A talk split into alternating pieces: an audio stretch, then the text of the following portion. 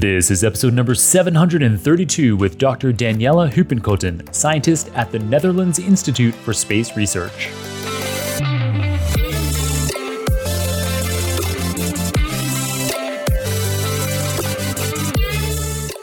Welcome back to the Super Data Science Podcast. Today, Doctor Daniela Huppenkothen joins me on the show to fill us in on how data science and machine learning in particular are essential in the fascinating field of astronomy. Daniela is a scientist at both the University of Amsterdam and ESRON, which is a Dutch abbreviation that translates to the Netherlands Institute for Space Research.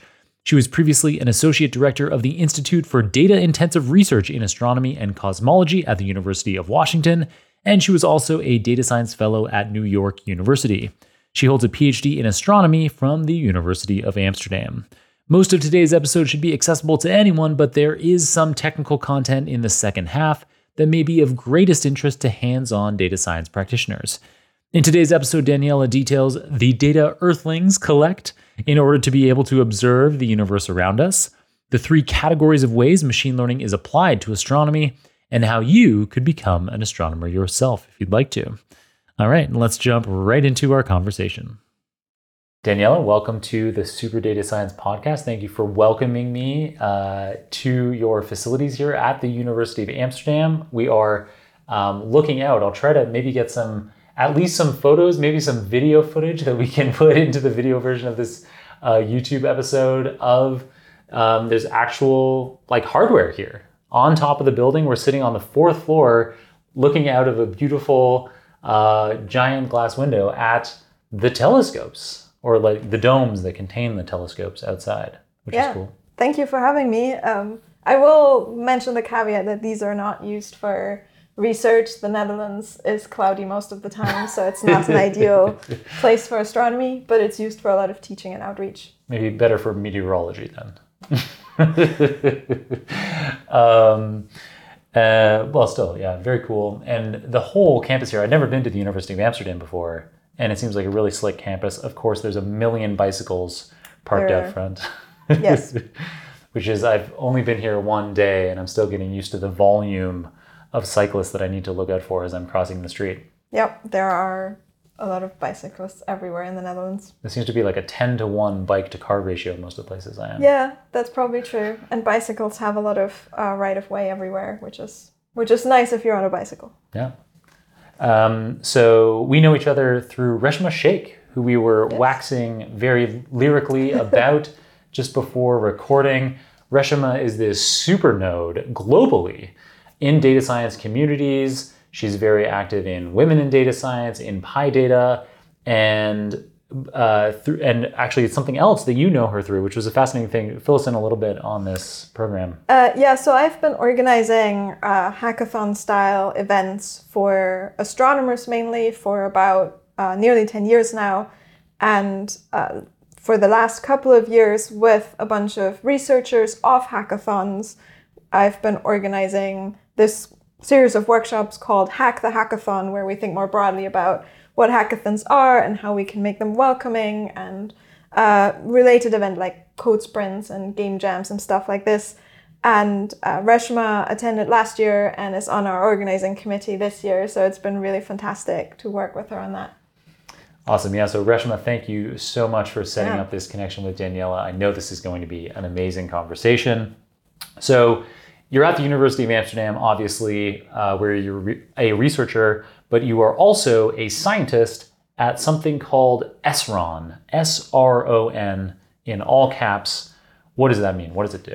Uh, ESRON is an acronym. It stands for Stichting Ruimteonderzoek Nederland, which is Dutch for the Netherlands Institute for Space Research. Uh, ESRON is uh, builds hardware for space telescopes, so telescopes hosted on satellites, and we build instrumentation both for telescopes that look down on the Earth to do climate studies, and also telescopes that look up into the universe to study things in our universe. Um, we are a partner to the European Space Agency. We build instrumentation that flies on satellites launched by the European Space Agency, but we also partner, for example, with NASA and with the Japanese space agency, JAXA, which just launched a satellite that we're all very excited about called CRISM. Very cool. And so, yeah, so it's actually, we were talking a little bit before we started recording, and you're actually making hardware for these oh, telescopes. Not me personally. I am I am trying to be the glue between the people who make hardware and the people who are interested in the physics. And I try to take the data that comes out of the hardware and make it useful for the physics we want to learn about the universe, which is really what a data scientist does. Um, but yes, ESRON builds instruments, it builds parts of instruments for space telescopes. We're currently very involved, for example, with the next generation of detectors for X-ray telescopes. There is a mission coming up where, coming up is a relative term, uh, space missions take a long time to develop. This one will launch probably in twenty thirty-seven. And so ESRON is one of the key institutes and one of the instruments on this large European mission called Athena. Very cool. Um, so yeah, so and that was a perfect lead-in to my next topic, which is what kind of data do you collect? How do you observe the universe? Uh, what is it like? You know, we we we have some idea of what's happening out there, um, well beyond our planet. Yeah, it must be vast amounts of data. Um, yeah, what kinds of data are you collecting? Yeah, so I think uh, useful to know. I think the first thing I always try to point out is that astronomy is, for for the most part, a purely observational science. For the vast majority of our science questions, we can't run experiments like you would do in other fields, but something in the universe produces light, and then that light travels sometimes millions or billions of light years, and then we build a telescope to collect that light. And our task is to try and understand the physical mechanisms that uh, produce that light in the star or black hole or whatever we're observing, whatever send out that light, based on this like tiny speck we see in our telescope. And so there are different options. You can look at images. I think this is the most common uh, astronomy data the public is familiar with. You have one of those images on your on your computer, on your. Oh yeah, I have, yeah. Uh, yeah the, so I have uh, on my my laptop, because my company, uh, my machine learning company is called Nebula. I have a photo of the James something taken by the James Webb telescope. Yes. On this sticker that's on the top of the laptop. Uh, and I completely fumbled that when I walked in, and Danielle's like, oh, oh, look at that. And I called it the James Hubble. two, different ta- two different telescopes, uh, both amazing uh, in different ways.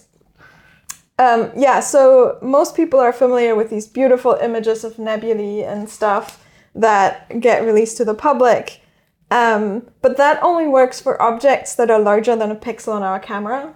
And actually, most things in the universe are, you know, really far away. And so as they get farther away, they they appear more like what we call a point source. So a single pixel, essentially.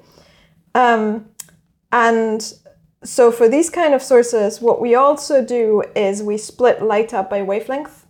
So we can look at how much light gets emitted in red or in blue. We can look at wavelengths that are not in the visible. We can look all the way from radio with radio telescopes mm. to X-rays and gamma rays. Mm-hmm. And because we know that different things in the universe emit light at different wavelengths, we can use that to study the kind of processes uh, that generated that light. And then we can also look at how the brightness changes the function of time. If you look at the sky, usually you, you know, see a bunch of stars and planets, and they don't really change except for from flickering. That's due to the U S atmosphere. But actually, if you point a telescope at a star, um, you will find very quickly find out that it varies on timescales from, you know, seconds all the way to years. The Sun, for example, has an eleven-year solar cycle. It also has oscillations on much so- shorter timescales. I did not know that. It has solar flares, and so other stars do that too. The things that I, I look at, um, which are black holes, we see changes in brightness on timescales of milliseconds all the way to decades.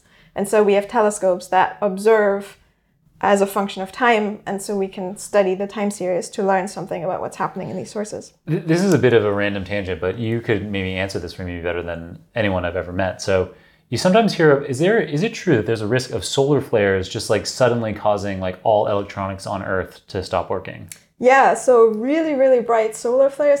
I don't know about all things on Earth. Um, so the Earth has its own magnetic field, which actually shields us pretty well from from particles, charged particles, and, and high-energy radiation. This is why we have to put X-ray telescopes into space, because X-rays don't get through the atmosphere, which is very good for us because X-rays are not super healthy, but bad for astronomy, which means we have to build expensive space missions to build X-ray telescopes. Um, but yeah, if you have a really bright solar flare, it will deposit a lot of especially charged particles into the the Earth's environment. And that, I think, that is a big danger for satellites, for example. Okay, well, that's somewhat reassuring. Because I, I kind of have this, mm-hmm. like, like this potential doomsday scenario that we could just wake up and the solar flare, well, you know, just, mm-hmm. I, I mean, you don't have to wake up, it could be at any time. So if I, if I can tell you a fun story, uh, one of the types of data I worked with during my PhD Uh, comes from a source called a magnetar, and this is the leftover of um, a stellar explosion. Some stars, when they explode, they leave behind a remnant called a neutron star, and it's the basically the densest objects we know in the universe. They're about this, the the size, the mass of the sun, but compressed to about ten kilometer radius. Um, And these magnetars have extremely strong magnetic fields, ten orders of magnitude more than what we can do on Earth. And occasionally they release massive amounts of energy in the form of what we call a giant flare. And they release, you know, massive amounts of X-ray radiation in the fraction of two hundred milliseconds. And the one in two thousand four, even though, though the source was thousands of light years away, the gamma rays and X-rays reacted with electrons in the Earth's magnetosphere, and it was enough that it caused a measurable depression of Earth's magnetic field. You can you could measure the impact of that giant flare from thousands of light years Whoa. away in the Earth's magnetic field. Wow. Doesn't mean it's dangerous to us, it's much too far away. Um, but I thought that was pretty cool. We don't often get yeah. like measurable effects on Earth from these things that are very far away. And it just occurred for like two hundred milliseconds. Yeah, so, so the initial spike was two hundred milliseconds, and then it had this long tail of about four hundred seconds or so. Right, but it was this thing that had been traveling for thousands of light years and yeah. then just passed us for yeah. a few seconds. That's wild. Yeah. yeah, one thing I'm really interested in is what's called fast radio bursts. Uh, these are extremely short, extremely bright blips of radio emission, and it was first detected in uh, archival data, so data that had been collected for a different purpose, and then people looked through it, and they saw this like few millisecond blip of very bright radio, and radio telescopes are subject to a bunch of interference. Uh, there was one class of these blips that got tracked down to the observatory's microwave. You open the microwave before oh. it's run out. Uh, like it, the microwave for warming up food. Yeah, it creates it creates a tiny blip of radio. But that explained one class of these, but it didn't explain all of them. And then we saw them in other telescopes, and we now know that they are real objects, but they are microsecond to millisecond flashes of radio, and we don't know what produces them. There's like oh, really? dozens of theories out there. There's purpose-built telescopes. They're really interesting. They mu- must be very, very energetic, but we don't know what they are. And so it's a really fun topic to think about, that you have a new, that, you know, even now we detect new phenomena we've never seen before. That is super cool. I guess there's a lot to explore out there, but it's always, so you mentioned that it's always light, and I get that there's like lots of wavelengths. So it, it's not necessarily visible light. It could be like radio is a kind of light. It's yeah. It's, yes. Yeah, yeah. yeah. So, uh, so there's never. So everything that we do with astronomy is light in some way or another. You're never collecting like sound. Okay. No. no. Okay. Okay. If okay. if I say yes, I will deeply annoy some of my colleagues here who work on gravitational waves. Oh. Uh, you might have, you know, heard some of the announcements. This was a big uh, prediction from, from Einstein's theory of relativity. If you have two objects, uh, very massive objects that sort of spiral, they can produce uh, gravitational waves.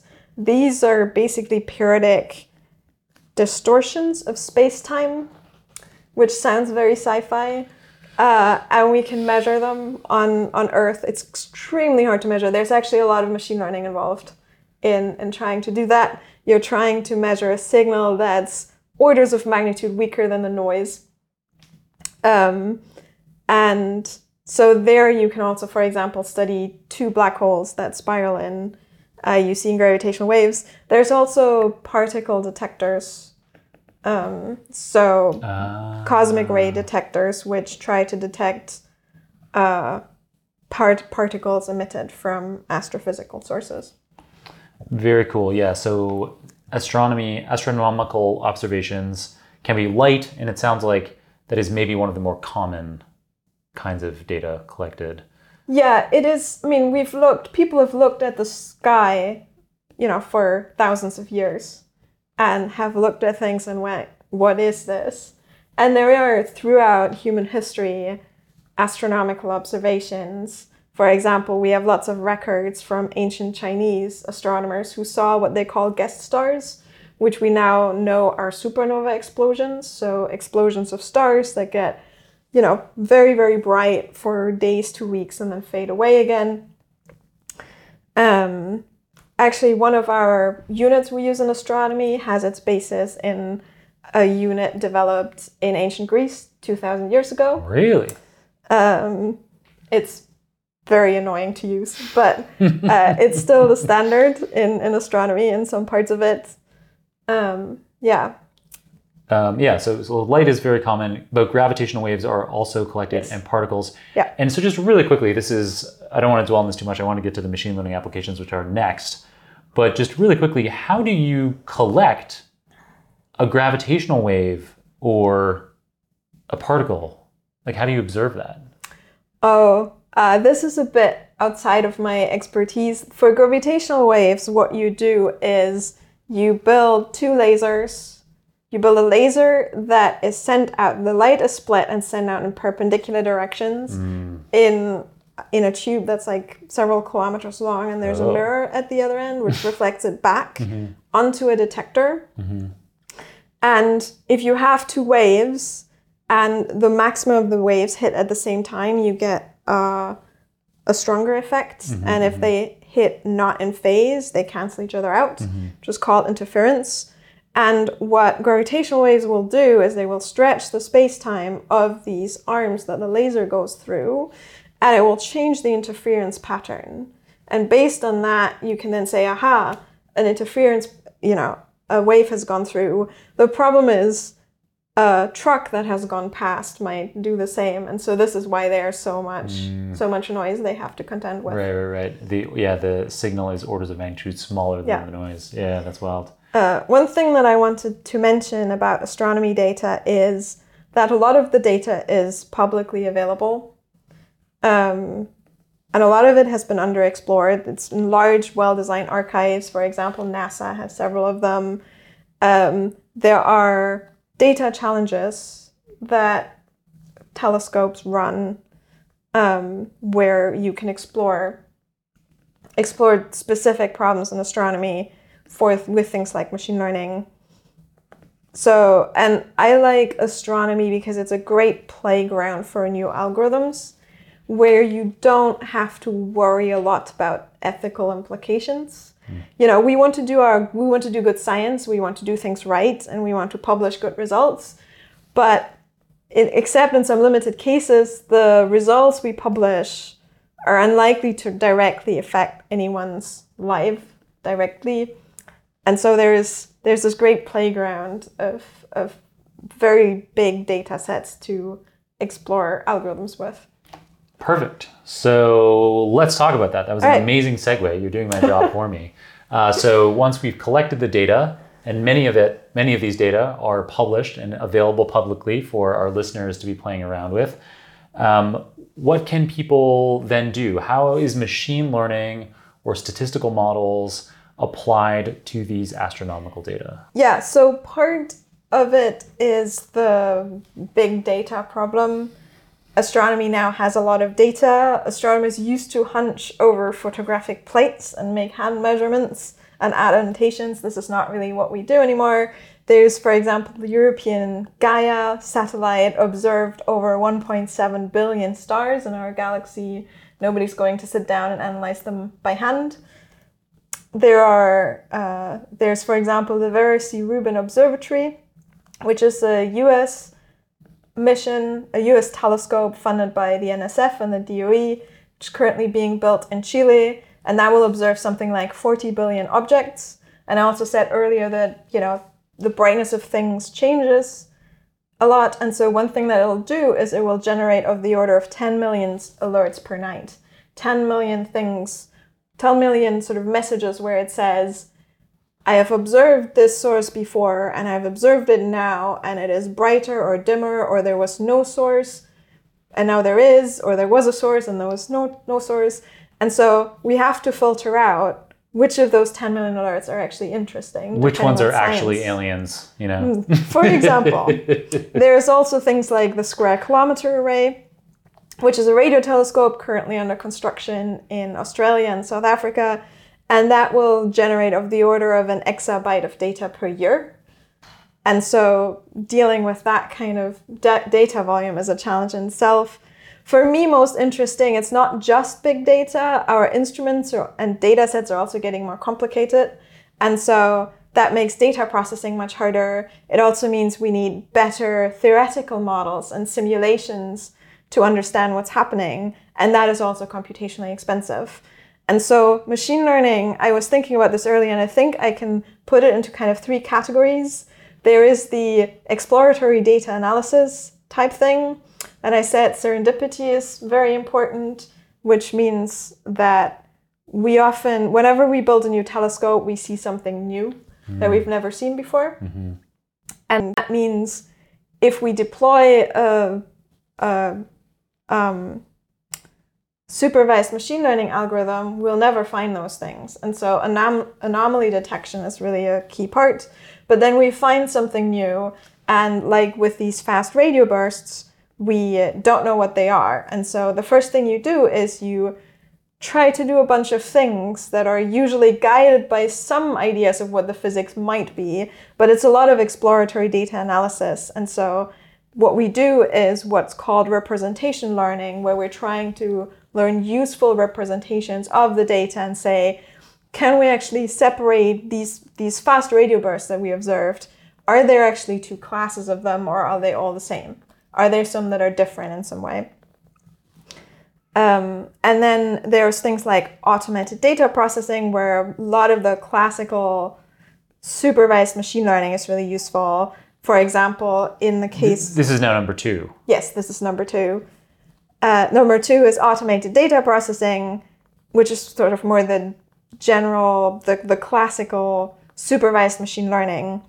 And that might be questions for the Vera Rubin Observatory.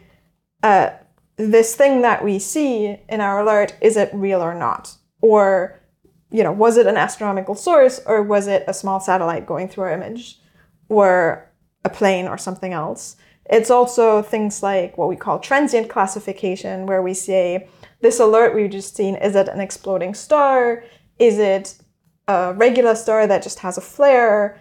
Is it a black hole? What's happening? And then the third part that I'm really interested in is, how can we use machine learning to help us in our causal inference?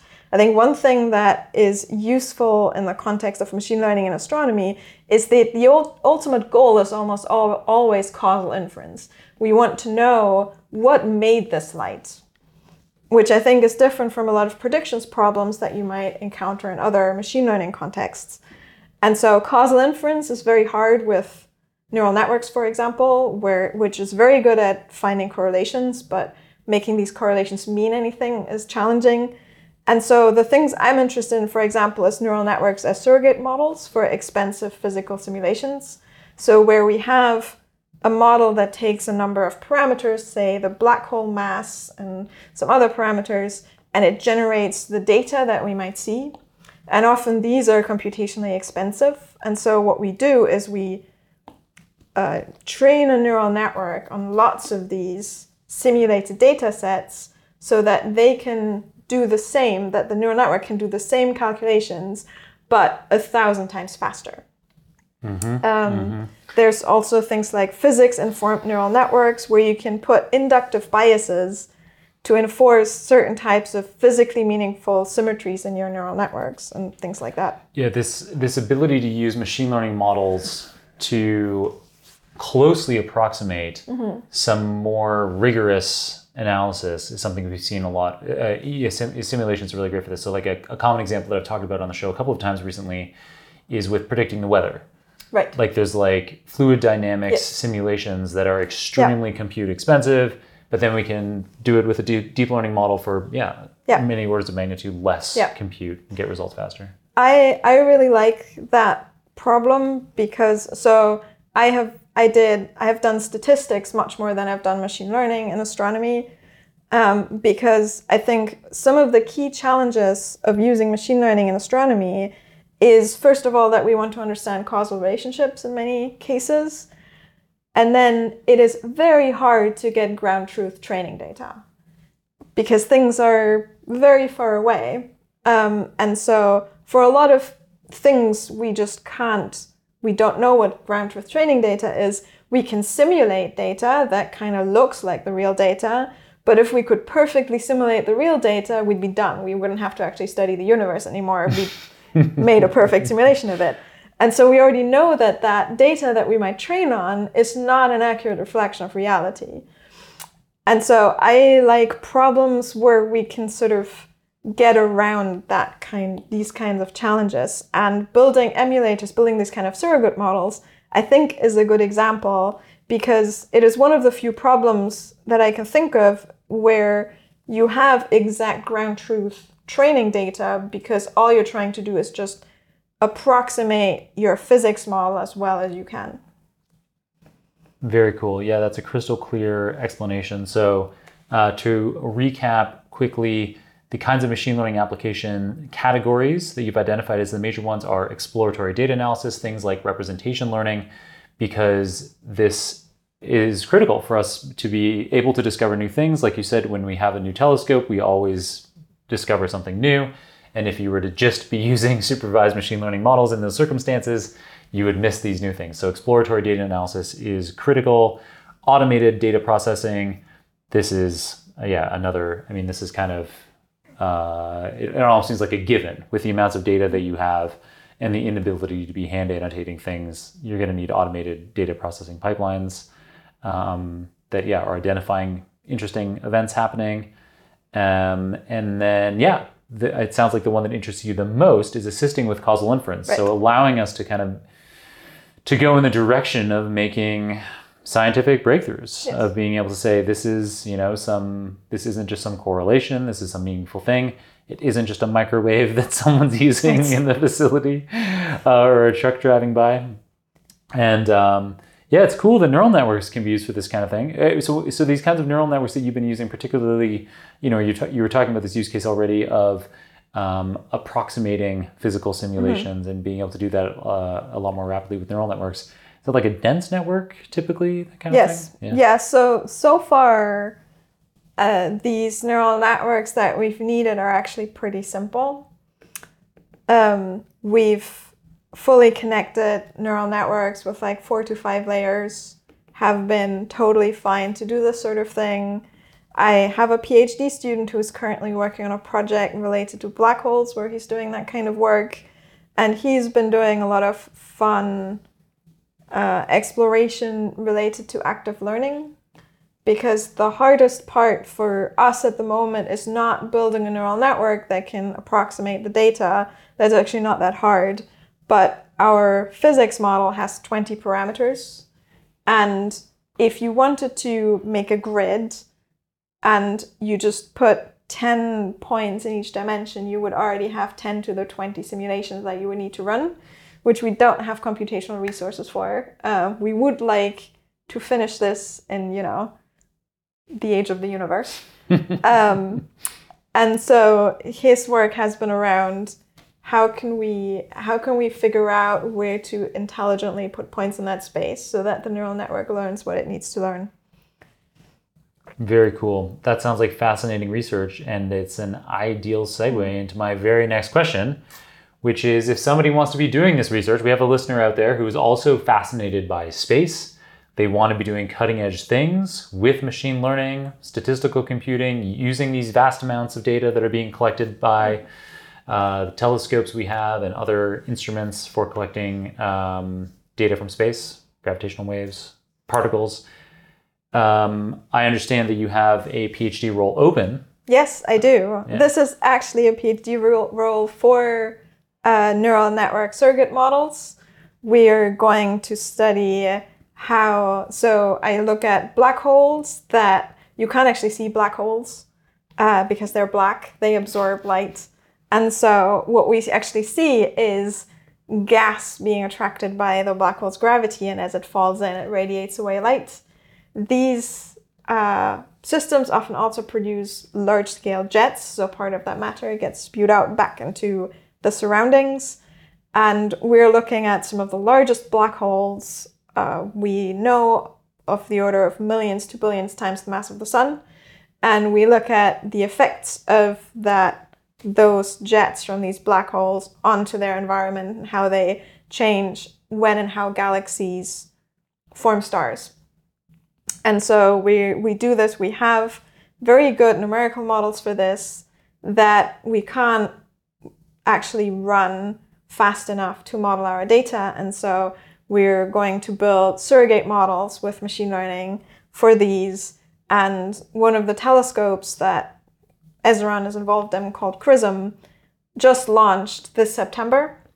And that will have, you know, some of the best cutting edge data coming in next year to do this kind of science, and that's what the PhD position will be on, using that da- data and using clever methods for machine learning and statistics to try and do this much better, because most of the methods that people currently use to do this kind of modeling, the physics models are, are very, very good. The statistical methods are about forty years old.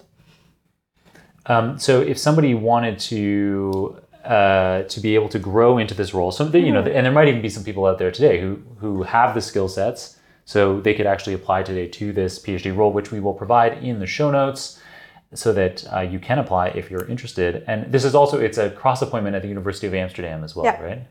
Um, so yeah, very cool role, working in a top um, national research laboratory um, for astronomy, as well as a top university. Sounds incredible.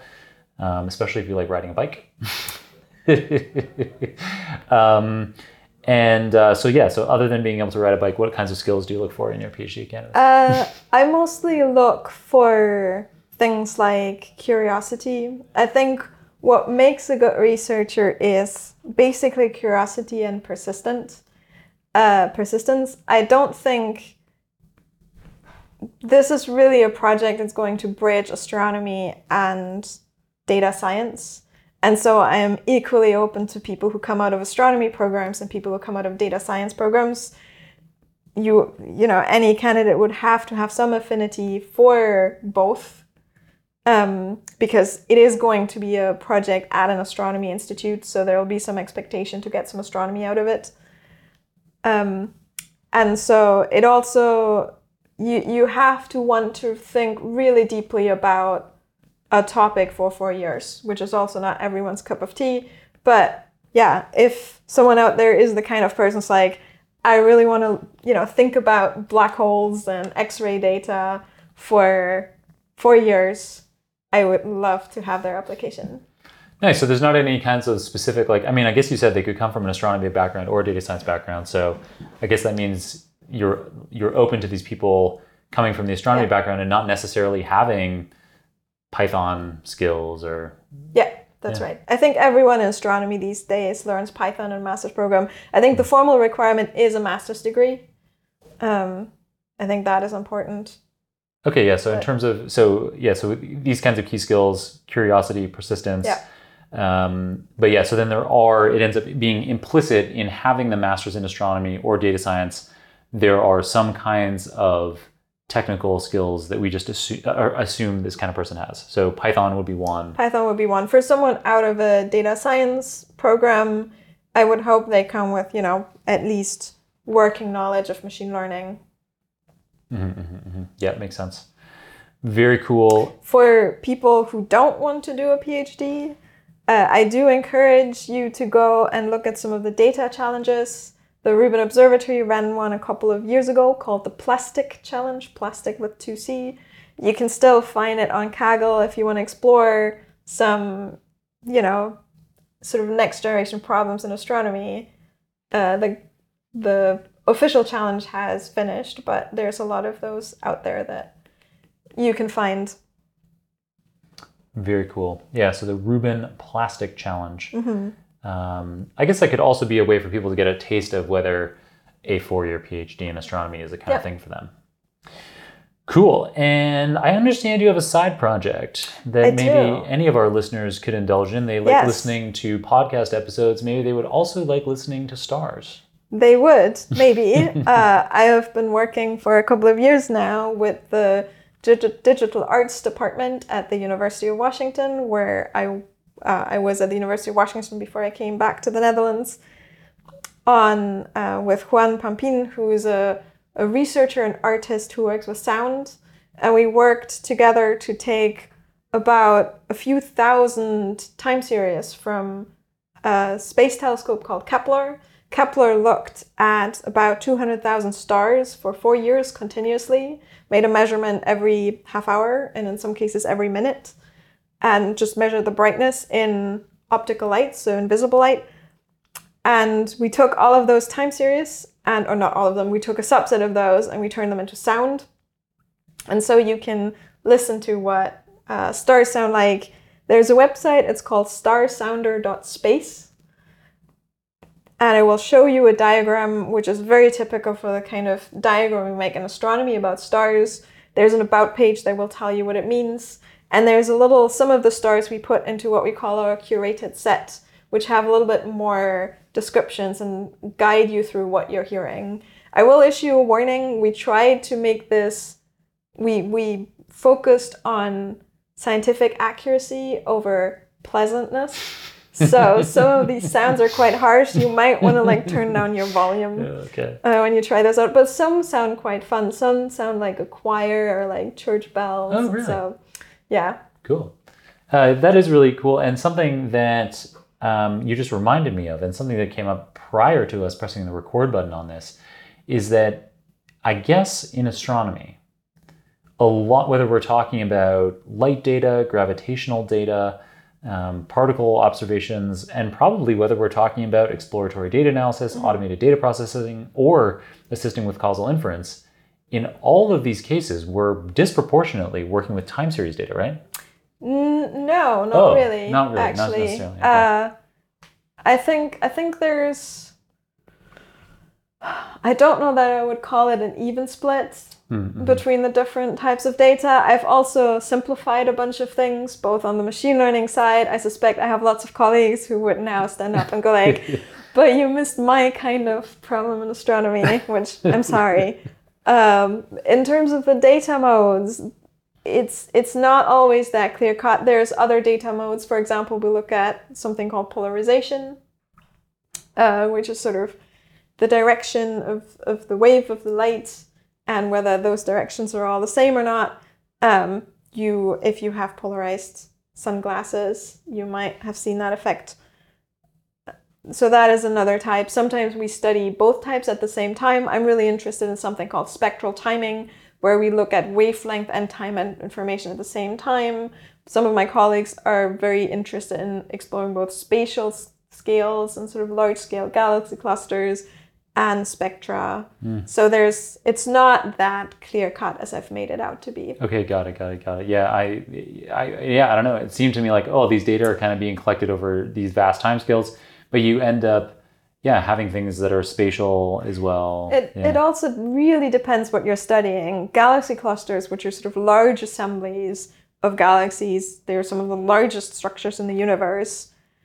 they you can you can explore spatially very well, and you can explore with spectra. They don't really change on appreciable timescales uh, that much, because any processes take, you know, thousands to millions of years.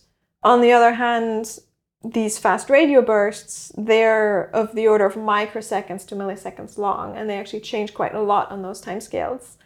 And so it really depends what kind of what kind what type of astronomical object you look at, which type of data you want to collect. Yeah, it makes sense. And the reason, the thing that cued my mind on this, obviously, was you talking about the side project, and mm-hmm. obviously, like, the musical notes have to occur yep. over time, and so yes. just jog my memory on that. But I'm glad that you, yeah, broadened this uh, so that my assumption about it being mostly time series data, it turns out to be not true. Cool. Um, all right. So before I let you go, Daniela, this has been a fascinating episode, but I ask all of my guests before I let them go uh, for a book recommendation. Yeah, I want to recommend a book that is mostly astronomy and sort of data science in the old-timey way. Uh, it's a book called The Last Stargazers by Emily Levesque, who is uh, a professor at the University of Washington, who has written a book about collecting stories from the last hundred years or so of how people observe. And that has changed quite a lot. And there are a lot of stories of people being in remote observatories. Uh, someone, you used to have these cages up on the telescopes because you had to sit at the focal point, which would be like several meters up. And there's a story about someone getting stuck up there. Uh, there's a story about a telescope mirror with a bullet hole in it. And so there's a lot of very entertaining, but also very interesting stories about how we used to do astronomy in over the past hundred years or so, that I think are really informative, because some of these things have gone away, but some of these modes of observation are actually st- still really being used and really relevant. And so it's it's a really fascinating story of how how astronomy observations happen. Nice. That's cool. Sounds like a great recommendation. It makes, you know, these kinds of narratives make learning about these uh, technical uh, concepts a breeze. Awesome. And obviously lots of fascinating content introduced by you to us today, Daniela, including potentially career opportunities out there. How should people connect with you or follow you after this episode? Yeah, I think um, probably at the moment the easiest is LinkedIn. I used to be pretty uh, involved on Twitter, but that has sort of declined a lot in the yeah. past couple of years. Mm-hmm. So, and I've not yet decided what to do about this, if anything. So at the moment, I think probably LinkedIn is the easiest form to get in touch. Um, or Instagram, if you want to see pictures of astronomically themed cakes, which is almost the only thing I post there. Nice. And so that the Instagram is also easy to find by your name? Uh, uh, I think so, yeah. Nice. Well, then we'll be sure to include those cakes in the show notes as well. Um, thank you so much, Daniela. This has been fantastic. Thank you for welcoming me to the fabulous University of Amsterdam uh, facilities and, and recording here. And yeah, maybe we can check in in the future and see how machine learning applications to astronomy are coming along. Yeah, thank you for having me. Wonderful. Hope you enjoyed that enlightening conversation with the super well-spoken astronomer, Doctor Daniela Huppenkothen. In today's episode, Daniela covered how Earthlings collect tons and tons of light, gravitational, and particle data in order to observe the universe around us, and how machine learning is used in astronomy to perform E D A, to automate data processing, and to assist with making causal inferences. All right, that's it for today's episode. If you enjoyed it, consider supporting the show by sharing, reviewing, or subscribing, but most importantly, just keep on listening. And until next time, keep on rocking it out there. I'm looking forward to enjoying another round of the Super Data Science Podcast with you very soon.